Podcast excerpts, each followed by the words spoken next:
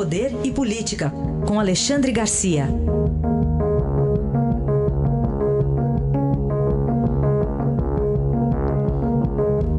Alexandre, bom dia. Bom dia, Raíssen. Bom dia, Carolina. Olá, bom dia. Estamos no 14 de julho, que marca a Revolução Francesa, importante para o mundo. Eu estava vendo imagens agora, Alexandre, comemoração de máscara hoje, viu? Pois é, eu passei três anos lá assistindo ao desfile do, do no Champs-Élysées. Mas uh, é um dia que a gente tem que lembrar da primeira palavrinha da Revolução Francesa, uma revolução que marcou o mundo, pelo menos o mundo ocidental, em 1779. Liberté, né? liberdade. E no momento em que, como o próprio professor Carlos Alberto de Franco ontem no, no, no Estadão pontuou, né? A, o, o, o obstáculo às liberdades, a agressão às liberdades, vem de onde a gente menos espera. Né? Veio do, do Senado Federal, da Câmara Alta e do Supremo. É uma coisa incrível. Né? Supressão de, de direitos constitucionais no artigo 220, artigo 6 artigo 5 né? liberdade de trabalho, liberdade de ir e vir, direito de expressão, direito de opinião. É, é incrível né? o que a gente está assistindo. Será que é uma mente totalitária que está se aproveitando do medo uh, nessa pandemia para impor uh, uh, avanços contra as nossas liberdades que depois não vão voltar atrás?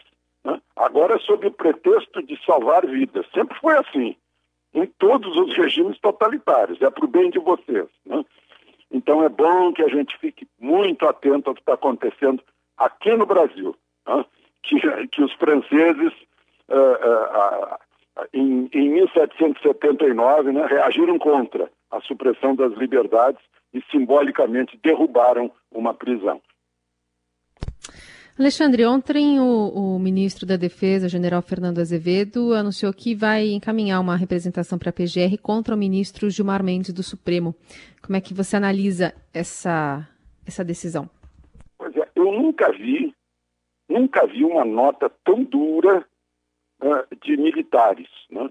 E, e, simbolicamente assinada não apenas pelo ministro da Defesa, mas pelos três comandantes das três forças, uh, respondendo a uma live do, do, do ministro Gilmar Mendes no sábado, né, é, para isto é. Eu, eu, tenho dito aqui, é, eu vou, vou ficar repetitivo, né, que juiz fala nos autos, juiz não pode ficar dando entrevista, porque lá pelas tantas os termos da entrevista se contrapõem com algum processo sobre o qual ele tenha que, que, que se pronunciar, que julgar, que relatar. Né?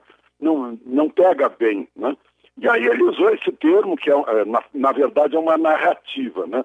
Essa no, esse novo significado da palavra narrativa, que é a, a versão do fato. Né? Então ele assumiu a narrativa dizendo que, se referindo ao ministro da Saúde, que se houver militares no governo, os generais, eh, o, o, o exército acaba se associando ao genocídio. Ele já, então, ele admite o genocídio, atribui ao governo federal, quando o próprio Supremo tirou do governo federal a possibilidade de, de administrar a crise, né? passou para os governadores e prefeitos. A nota diz, chama de é, leviano, né? irresponsável, infundado, né? uh, e, e se, se dirige a Gilmar Mendes não como ministro Gilmar Mendes, mas o senhor Gilmar Mendes. E encaminhou à Procuradoria-Geral da República uma representação para agir de acordo com, com o que aconteceu. Eu acho que isso também reforça os inúmeros pedidos de impeachment contra Gilmar Mendes que estão lá na gaveta do senador Alcolumbre. E Alexandre, para concluir, é, a gente tem uma notícia que é ruim para a Argentina, mas que pode ser boa para o Brasil?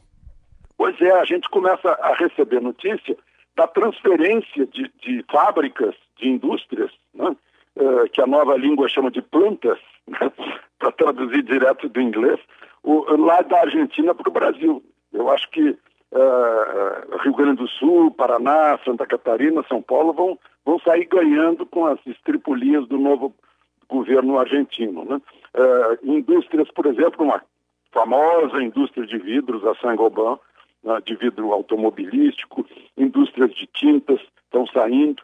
Eu já assisti isso, eu trabalhei na Argentina anos atrás, mas era por outro motivo, era por causa de, de terrorismo. Né? Os grupos terroristas que, que, que sequestravam uh, uh, executivos de grandes empresas faziam que, que as grandes empresas se retirassem da Argentina, fossem para o Uruguai, viessem para o Brasil. Agora está acontecendo de novo. E, e, enfim, vai ser, um, vai ser uma mãozinha aqui na nossa recuperação o mau governo da Argentina, que, aliás, está tá acabando também com o agro, né, que é o que vai nos sustentar aqui. Ele não se deu conta lá. Lá na Argentina sempre se disse que à noite, quando os políticos estão dormindo, o gado engorda e o trigo cresce. Né? É, o que, é o que costuma acontecer por lá. Aí está Alexandre Garcia que volta amanhã ao Jornal Eldorado. Obrigado. Até amanhã. Até amanhã.